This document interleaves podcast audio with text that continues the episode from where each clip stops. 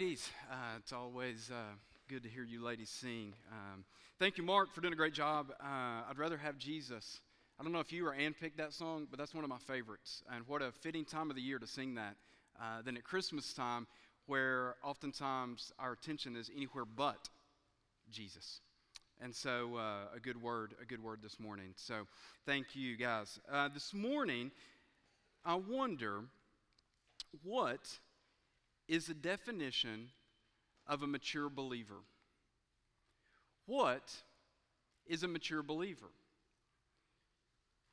I mean, if you had to describe a mature believer to your kids, where would you start? When you think of a mature believer, who do you envision? What do you envision? Indulge me for just a minute. I want you to take your bulletin out. Hopefully, you got a bulletin on your way in. And so, take that guy out. Um, we're going to be interactive this morning. And when you take that out, you can open it up and turn to the, the top left segment of the bulletin, and it says Welcome Guest. Underneath Welcome Guests, you see a, a word of welcome to our guest, right? And you see our, our church mission statement there proclaiming God's word to make and mature believers. Now you guys understand we've talked about this a lot that that we don't believe that as a pastor that I can make a believer, right? We understand based upon the word of God that no individual can make a believer, but only by the power, by the providence and the sovereign call of God upon one's life can one receive Christ. But we have a role and responsibility to proclaim, right? How are they to hear unless someone shares, right? That's not the point of the sermon. Making mature believers. Our second portion of that slogan is mature believers. We state this a lot to make immature believers. But I wonder can you articulate what a mature believer is? So I want you to take a pen. There should be some pens on the pew rack in front of you there. I want you to take a pen and just across the top of your bulletin, you can write this out, but I'm going to give you 30 seconds. To give you 30 seconds to write down. I got my phone out so I can time it because I can't count to 30. I'm going to give you 30 seconds to write out a definition of a mature believer. Ready, set, go.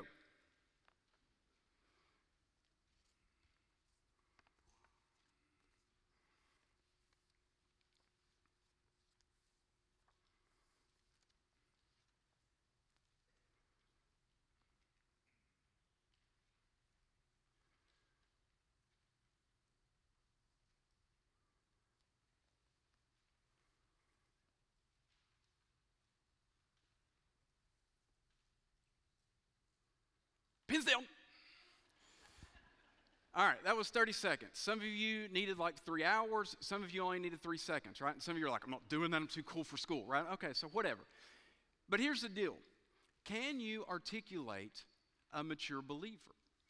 Because if this is one of the aspirations or the aspiration, I believe, of our church, that we want mature believers, then we better understand what a mature believer is, or else we're just spitting in the wind, right?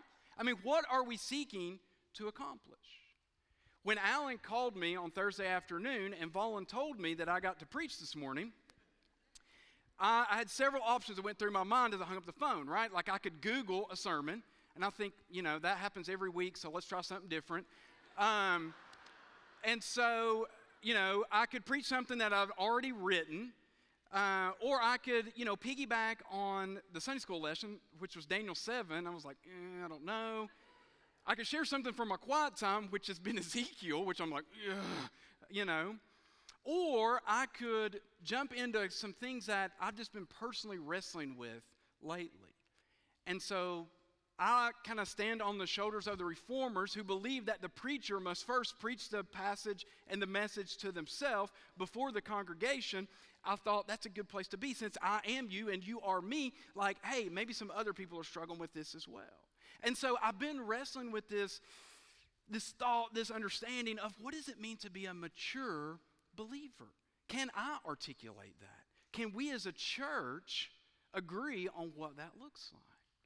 And so I began to, to just kind of unpack and to, and to think about what it would mean to be a mature believer. This morning we stand or sit, in your case, two days from 2020. That's crazy. That sounds like a make believe time, right? 2020.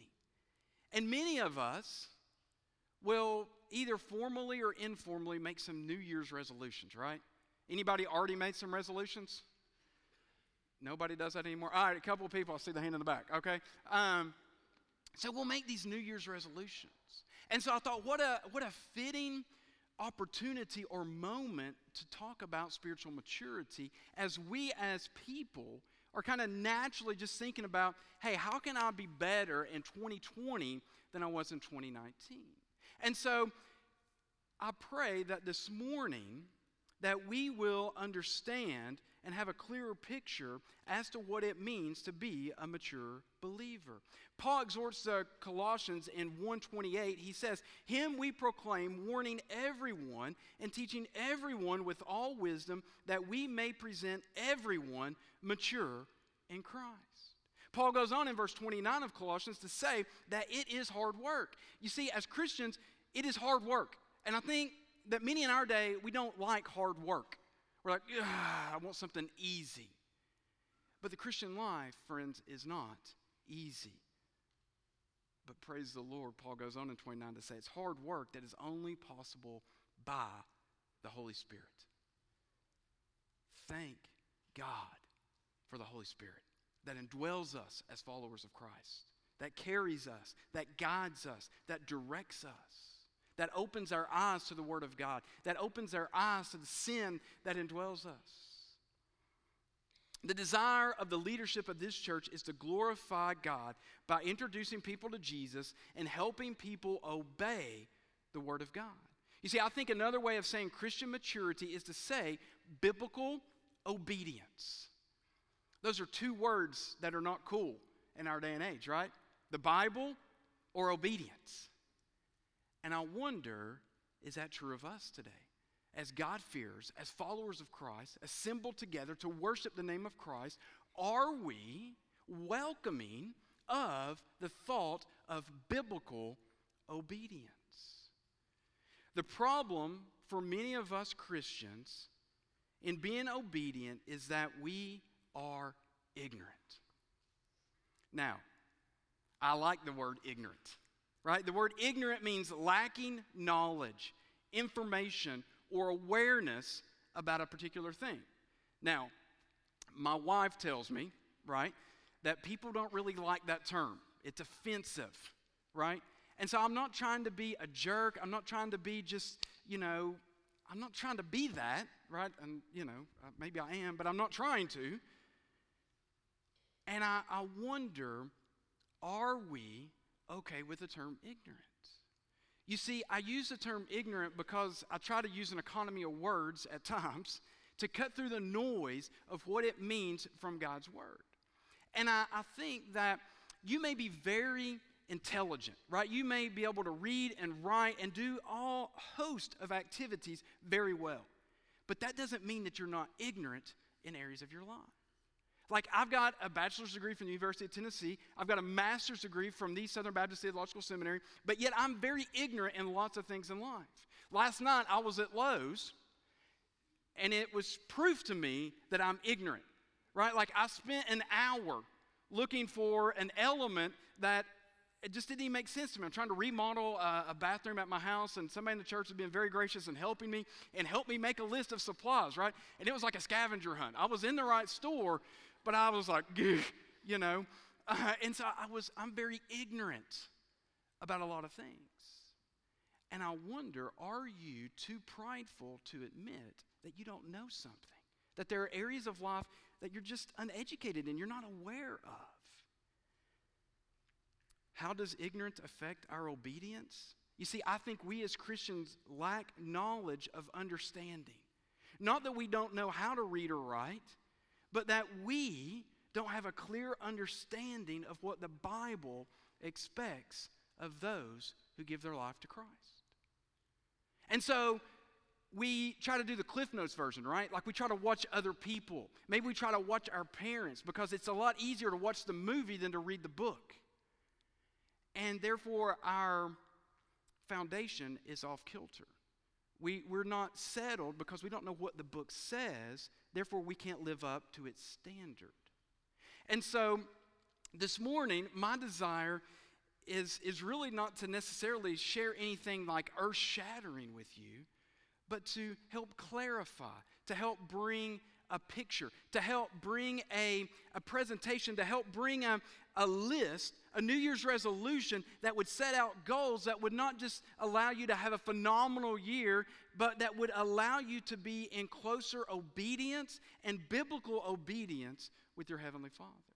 And so I this morning want us to, to try to unpack that. I want to, to try to teach you, I want to try to make it clear unto you what God desires of us. As you look at your definition there before you, right, that you wrote out about uh, spiritual maturity, biblical maturity, right, as you wrote that out, can you validate that statement from God's Word? Can you, as you look at what you wrote on the page, can you validate that from God's Word? You know, not that God's Word says, but can you quote Moses? Can you quote Paul? Can you quote Jesus? Can you quote what the text actually says? Therefore, it's in your definition. You see, I want to help us be clear that the Bible has an expectation for us. Leviticus 19:2 and 1 Peter 1:16 both tell us, "Be holy because I, the Lord, your God, am holy." The work of God by which he makes us holy, we call sanctification. That's a big word, meaning we become more like Christ. And this morning, I want us to spend a few minutes looking at some specific examples of expectations our Lord has for his children. Turn with me to 1 Timothy. Today we'll be in 1 Timothy chapter 3. And we see that, that Paul is the author of 1 Timothy, right? It's one of his um, pastoral epistles, right? And he's writing it to his, his son in the faith, young Timothy, and he's writing it to encourage Timothy, right? And so this passage I believe is going to give us some insight into an expectation of what a spiritually mature individual looks like. You see, I could have picked almost any of Paul's letters, right? Because all of Paul's letters, like they have a don't do this, but be this within them. That's why we love Paul, right? Because he's, he's, specific and he tells us what's going on and what shouldn't be going on in our midst. And so I am drawn to this passage because, like I said, God has just been bringing me to this list, right, to this passage here lately. And, and I, I want to share it with you guys, and I want to, to give us some encouragement from it. So look with me at 1 Timothy chapter 3, verses 1 and 7. I'll read it for us. Read along in your copy of God's Word. The saying is trustworthy. If anyone aspires to the office of overseer, he desires a noble task. Therefore, an overseer must be above reproach, the husband of one wife, sober minded, self controlled, respectable, hospitable, able to teach, not a drunkard, not violent, but gentle, not quarrelsome, not a lover of money. He must manage his own household well, with all dignity, keeping his children submissive. For someone does not know how to manage his own household, how we care for God's church. He must not be a recent convert, or he may become puffed up with conceit and fall into condemnation of the devil. Moreover, he must be well thought of by outsiders, so that he may not fall into disgrace, into a snare of the devil. Now, to be clear, Paul here is giving qualifications, a job description for elders or overseers. However, as I read this text and many others like it, I don't see Paul saying no one else in the church should aspire to these things. I think as we think about what does it mean to be a mature believer, and I would think that most of us in here would say we are a follower of Christ. We've professed Christ at some point in our life. I think that there's nothing in this list that isn't for you. So, Let's look at it here. You see on the screen behind me these 14 um, attributes that are listed here in these seven verses. I would say that if anyone aspires to be a faithful Christian, he or she will have the following 14 attributes above reproach, faithfully married, sober minded, self controlled, respectable, hospitable, able to teach, sober, gentle, peaceful, content, manage household, care for the church, good reputation. I put these on the screen behind me because maybe you want to take your bulletin because maybe you don't have a journal because you've not gotten one yet. That didn't come in your stocking. And so maybe you want to turn to the back of your bulletin where there's a little white space right there. And maybe you just want to write down these 14 attributes that Paul lays out. And I've changed the wording of some of them, and I'll talk about that here in just a moment. But maybe you just need to write down these 14 attributes that are laid out in God's Word of an expectation of followers of Him, and just rate yourself. Give yourself a 1 to 10 rating, right? Like 1 being horrible, 10 being amazing. Just rate yourself in these 14 categories. Maybe that's all you need to do today, right? And that maybe the Holy Spirit would, would work a miracle in your life by you just judging yourself by the Word of God. Not by your bank account, not by your Instagram posts, but by the Word of God. And so, I'm not going to take this up. I'm not going to take your definition up, right? This is just for you. But maybe you just need to write those down and just give yourself a score. Maybe you're a three, maybe you're a nine. I don't know. But how would you rate yourself in these 14 characteristics, these attributes that Paul describes of a faithful, obedient follower of Christ. I think I need to clean up a statement that I made just a minute ago. If you are a follower of Christ, then you must aspire to be a faithful Christian. I don't want to leave wiggle room in there to think, well, I, you know, this is just like for super Christian people. This isn't for me. Friends, if we say yes to Christ, we stop getting to come up with any other rules. We don't get to make the rules. So when we lay our lives down before Christ and we say, I can't, only Christ can, when we do that, we nullify, we, we push aside our ability to be Lord of our life. And we say, okay, God, what have you got for us? And so God, being so kind, so gracious, so merciful, so sweet, so tender, he lays out his revealed will for us and he tells us what he expects of those who claim to be followers of his. And so, church, are we willing to play by his rules? Are we willing to follow him? Are we willing to set goals spiritually for our life? So, this passage could be a three month series easily. We're not going to be here that long, I promise. Um, so today, I will not do justice to these seven verses. I, I promise you that. I know that. But I do want us just to walk through, and if nothing else, this list is going to be up the whole service. I want you to see in, in, a, in bite sized pieces what it means to be a mature follower of Christ. These things, and many more, right? The Bible, there, like I said, there are lists, there are all kinds of lists in Scripture that I could have gone to. I just chose this one because I think it was bite sized and manageable. But are we aspiring to these things? So we're just going to take the remainder of our time and we're just going to walk through these 14 attributes.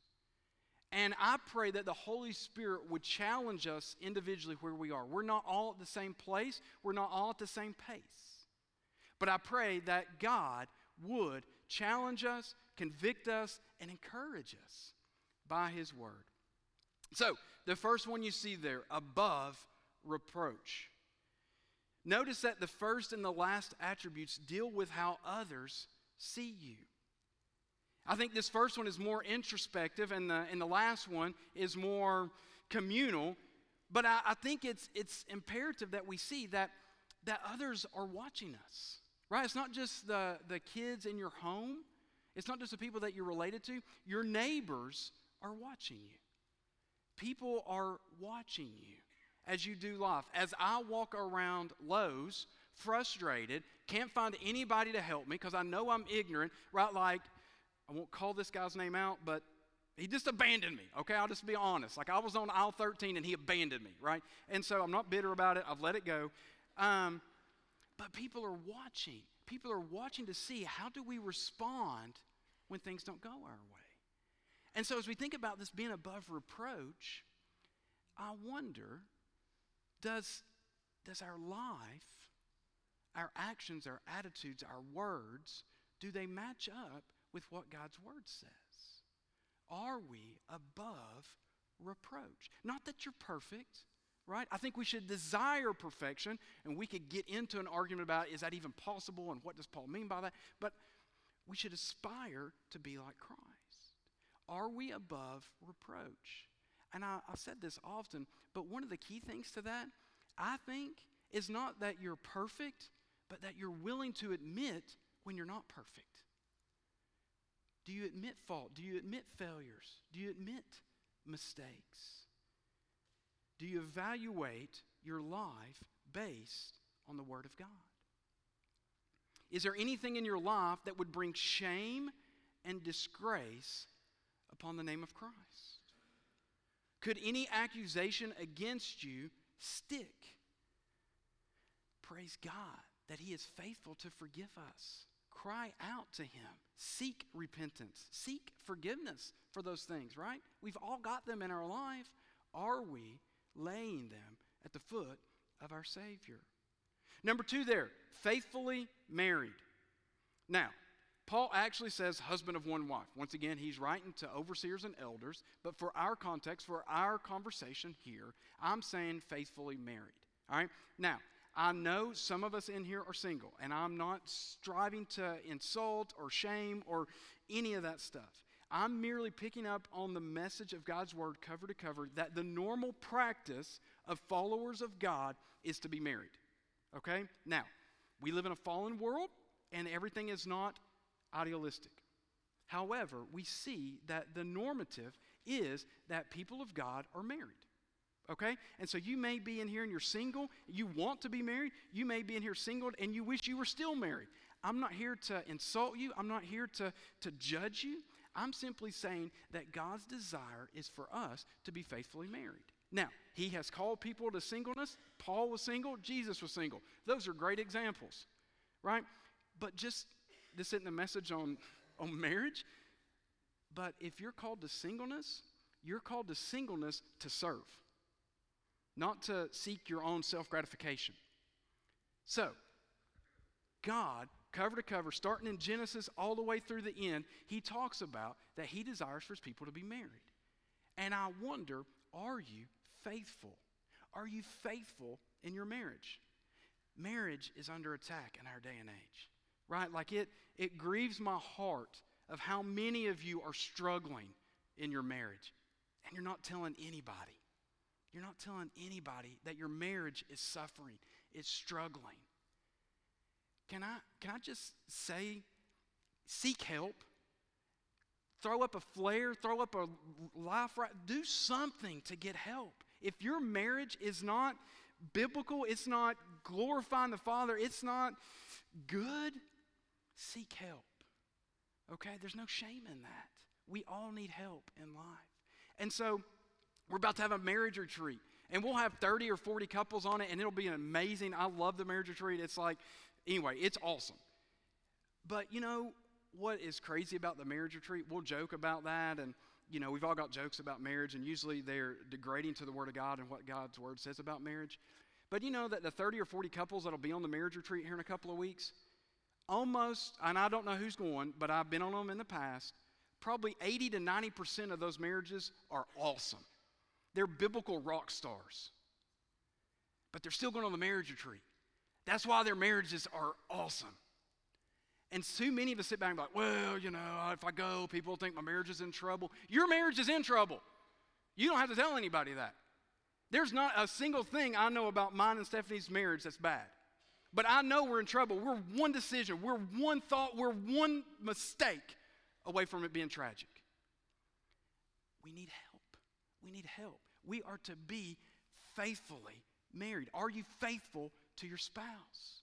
Would your kids say you're faithful? Or do you degrade your spouse in front of your kids? Are you faithful at work? Are you faithfully married? And I think subset of that we could say, are you faithful single? In your singleness, are you faithful to the Lord? What are you doing in your free time? How are you going on dates? What are you looking for in a spouse? Are you faithful? Number three, sober minded. Sober minded, that's not a word that we throw around a lot, at least I don't, right? Because I'm ignorant, right? I'll admit it. Sober minded literally means free from intoxicating influences, which we'll get to alcohol here in a minute. But are there influencers in your life? Teenagers, what's the biggest influencer in your life? Time and time again, it says parents are the biggest influencers, whether kids want to admit it or not. What they do or don't do influences kids. Who influences you? What are the influences in your life? What's influencing you, your mind, your worldview, your parenting, your emotions, your concept of God, your concept of self, your concept of the world? Being sober minded means that we do not allow ourselves to be captivated by any type of influence that would lead us away from sound judgment. Are you being influenced by the Word of God, or are you being influenced by anything but the Word of God? Things that will affect our sober mindedness, just a few things, right? What you watch on TV. What do you watch? What are you binge watching? What are you allowing to come into your home? What do you listen to? Both music and podcast. There are a lot of toxic podcasts that we listen to. What are you reading? Who are you reading? A lot of you guys are champs at reading, but what are you reading? Are you reading good, godly things? Are you reading smut? Are you reading trash? Are you reading things that distract you from the desires your Heavenly Father has upon you? Are you sober minded? Our next point is self controlled. Self controlled. When I think of self control, I think of Titus, right? If you've read Titus, like it seems like every other word that Paul says to Titus is self control. Be self controlled. Be self controlled, right? And I think that as, as young people, we need like to be told self control, self control, self control. And so now that I'm approaching middle age, right, uh, I'm hoping that that slows down a little bit for me. Um, but still, as a middle aged individual, I need self control, right? As a, as a teenager or as a chronologically matured individual, you need self control, right? We can struggle with self control in tons of ways from our tongues, of what and how we speak about people, to how we eat, to our financial spending habits. Are you self controlled? Is that a word that you would use of yourself to describe yourself? That you have self control. Number five, there, respectable. Do people respect you? Just plain and simple. Do you have respect when you walk through your office, when you walk into your family Christmas? Do people respect you because of the way you carry yourself, by the way you behave, by the things you say, by the things you don't say? Are you respected? Are you respected because of your character, your attitude, your work ethic? Has the transformation of the gospel made you respectable to others? Number six, hospitable. This is one of the areas that I believe modern day Christians struggle mightily with. Are you hospitable daily? Are you hospitable daily? Not just once a year because you hosted your family Christmas, but are you hospitable daily? Daily, are you hospitable? Do you have margins in your schedule and your to do list for divine interruptions? Do you schedule? Like some of you are schedulers, right? Like I'm a scheduler. I have a to-do list every day. Like that's the first thing I do is I write down a to-do list uh, every day. And I get frustrated if I don't get everything marked off on my to-do list, right? Let's, you know who I am, right? Some of you can relate. But I wonder, do we schedule in margins of time for divine interruptions? Right? Like you think about the, the Good Samaritan What if he didn't have room for the, the beaten down man on the side of the road? Right? It wasn't on his to do list. I don't think it was when he started that morning. And I, I'm shameful to say that there have been times when, when ministry opportunities present themselves, and I'm like, oh, but I've got this list. I'm not going to get this list done with this person sitting with me. Right? Like, that's a reality. That's not a godly reality. That's a sinful reality that I have to confess and ask God's forgiveness for. And I'm doing that corporately. Do you have time for interruptions? Rosaria Butterfield writes an excellent book on hospitality that's entitled The Gospel Comes with a House Key Practicing Radically Ordinary Hospitality in a Post Christian World. Rosaria Butterfield. It's an excellent book. If you can read that book and not be convicted, then praise the Lord, you are far superior to me in your spiritual walk. Um, but maybe you just need to read that book this year, right? Because you don't understand hospitality. You don't get why you should be hospitable. To be clear, hospitality is more than opening your home, but it's not less. You don't have to be retired or living in Shadow Creek to practice hospitality. You can be single. You can be busy. You can have young children. You can live in an apartment. You can live in Bonavista and be hospitable. You know, this morning I was praying for my neighbors. I signed up years ago to this thing that Tim gave us about praying for our neighbors. And so daily I get five neighbors to pray for that live within a circumference around my house. And I was just thinking, I knew this was coming up, and I just wondered do any of my neighbors know that I'm hospitable? What would they say about me? Because only a handful of them have ever been in my house. And I think it's like, you know, praise the Lord when I got like one of my neighbors to wave at me, right? Like it took like eight years. And it was really because of my son waving that he waved back. But like that was like, oh, I'm spiritual now, I'm hospitable.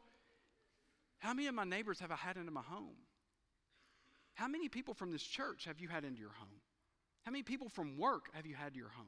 Some of you are phenomenal at this, right?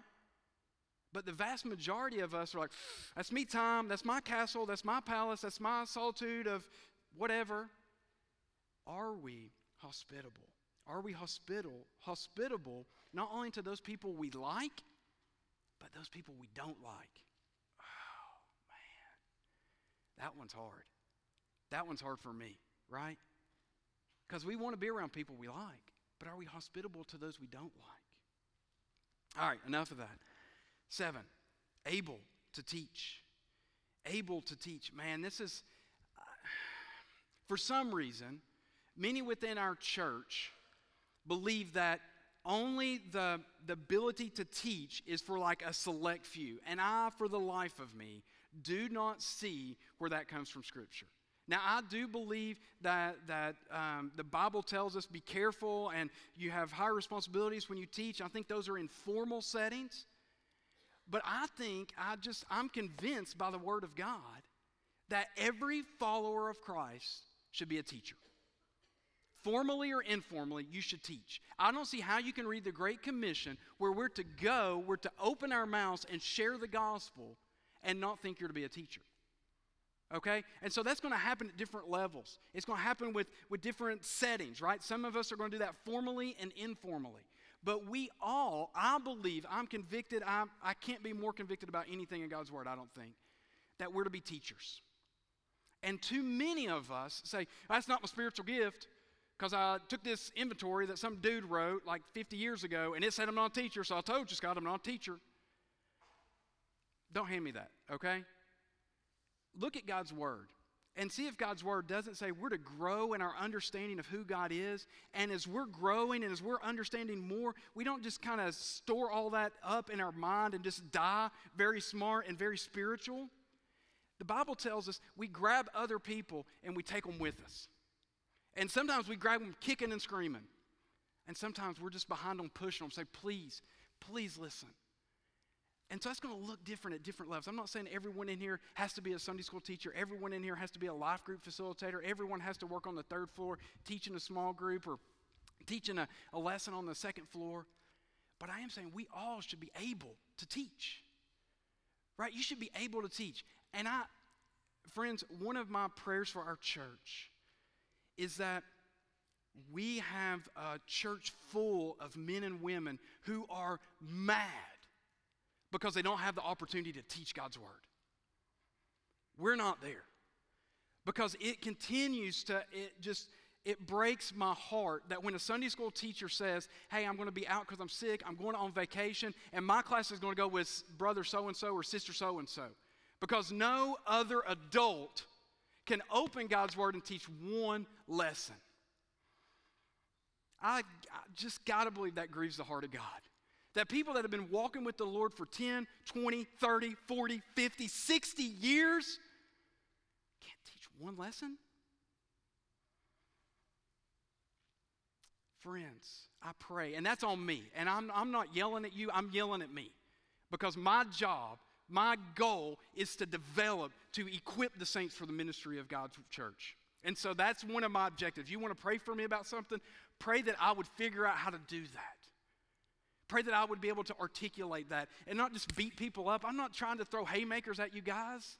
I'm trying to just say I love you and I want us to I want us to understand God's word and I want us to live in communion with him and I want us to seek what God desires for us. So are you able to teach? Are you growing in your understanding, your ability to do that, formally or informally? We got to scooch. Number 8, sober. Paul specifically says not a drunkard. I changed it because um, I want all of them to be positive, right? Because I'm a positive guy. All right. So maybe this is the year you put the bottle down. You just put it down because you can't face your family without a drink. You can't face your job. You can't face uh, doing your taxes. You can't face life without some sort of substance help. I'm praying that this would be the year that you just lay the bottle down. Be sober. Number nine, gentle. Paul says, not violent, but gentle. How many of us in this room are known for being gentle? As guys, I think this is, we struggle mightily with this because we're like, oh, I don't want to be effeminate. And I don't Are we gentle? Are we gentle? Doesn't mean that we don't speak truth, that we don't stand for truth, but are we gentle in doing that? Many of us are like me. We're like a, you know, a sledgehammer, right? We're not gentle at all. Are you gentle? Paul says we are to be gentle. Number 10, peaceful. Paul actually says not quarrelsome. And he says this in a lot of his letters. Like, once you see this word, you can't not see it, right? Especially if you're like me and this is a sin you struggle with. Are you a peacemaker or are you an arguer? I don't know what it is. I don't want to be quarrelsome, but it just comes so naturally and easy just like to argue. It doesn't matter what it's about. And you know what is so like just will knock you flat on the floor? Is when you see your seven year old arguing with you over something stupid like how to dribble a basketball. And I'm like, are you kidding me? You're going to argue with me. You don't even know what a basketball is. You're going to argue with me how to do it? Like, and I think that's the same way I treat God. That's the same way. Like, I, are you quarrelsome or are you peaceful? I pray that we would be a peaceful assembly of God's people. That doesn't mean we don't speak up for those who have no voice. It doesn't mean that, that we don't advocate for issues and policies, but we do it peacefully. We do it peacefully. Be peacemakers, not pot stirrers. Number 11, content. Paul says, not lovers of money, and I changed it to content.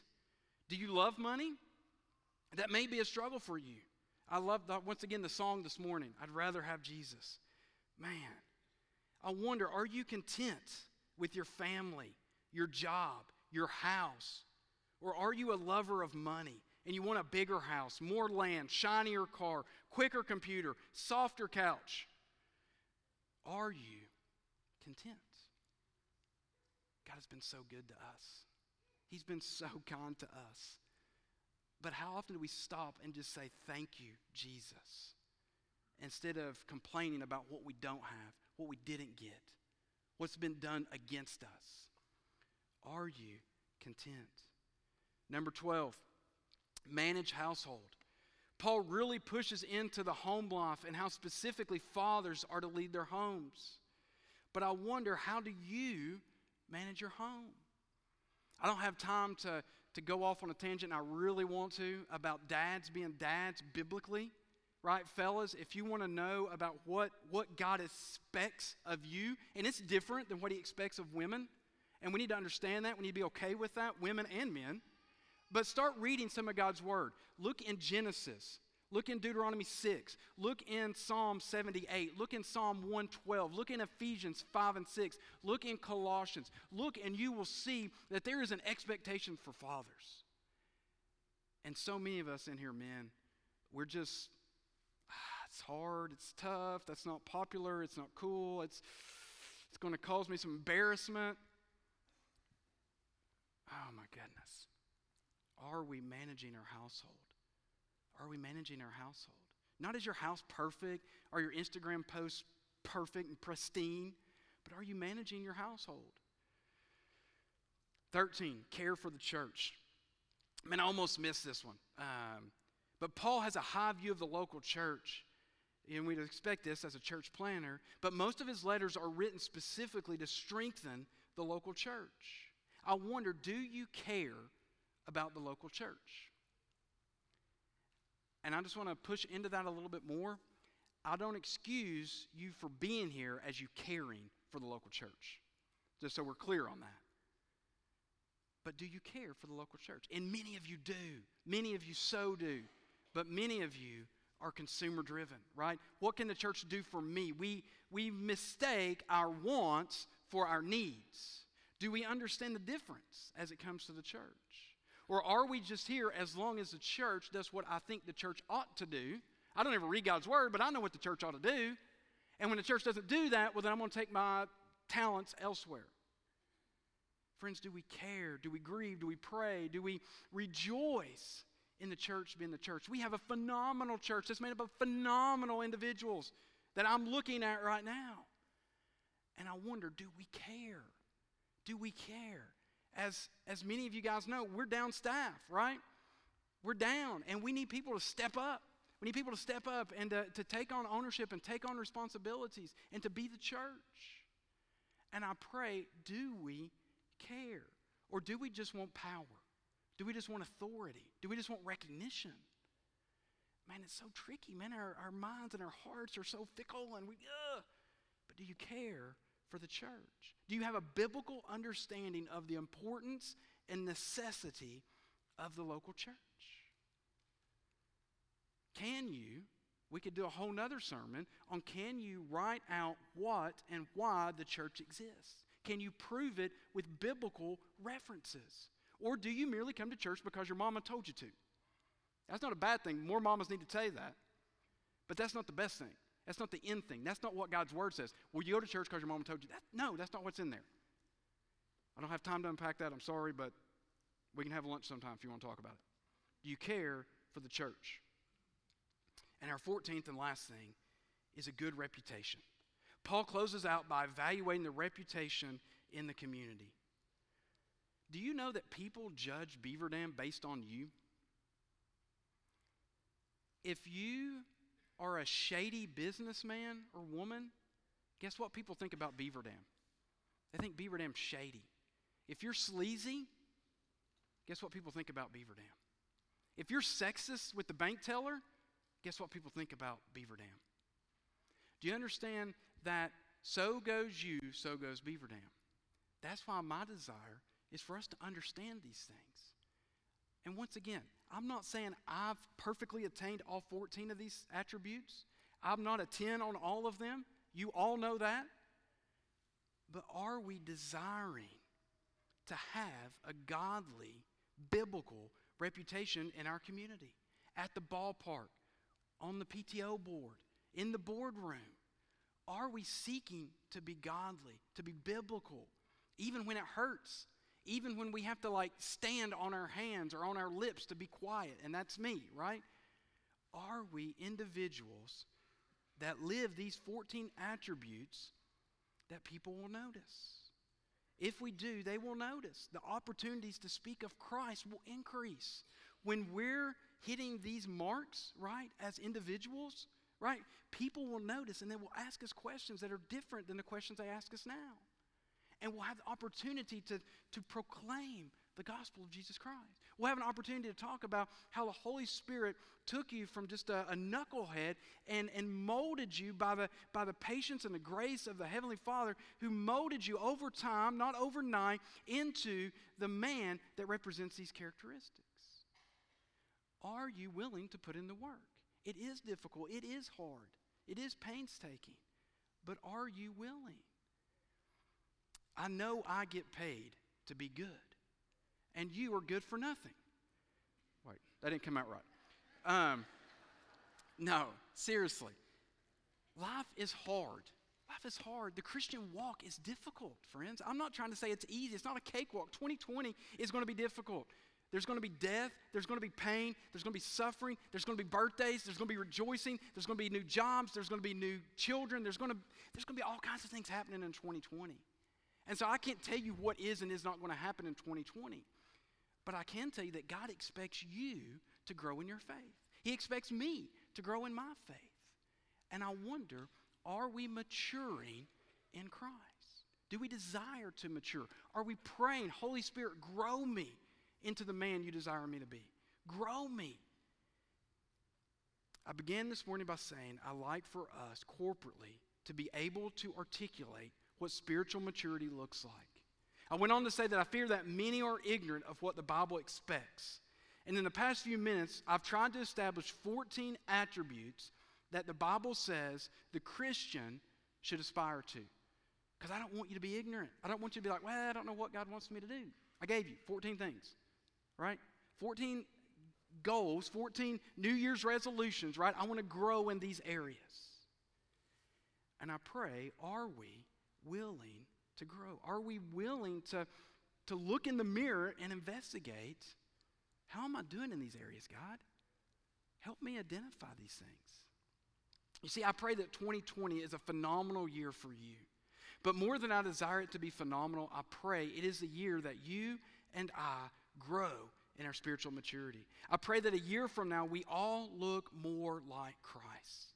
That by God's grace and mercy we move from threes to fives or from sevens to eights, that we progress, that we grow, because all of us have room to grow in each of these attributes. You know what's crazy is you might mark yourself down right now as a six, and a year from now, by God's growing and God's uh, pleading and just pouring into you, you might this time next year go, man, I'm really a three.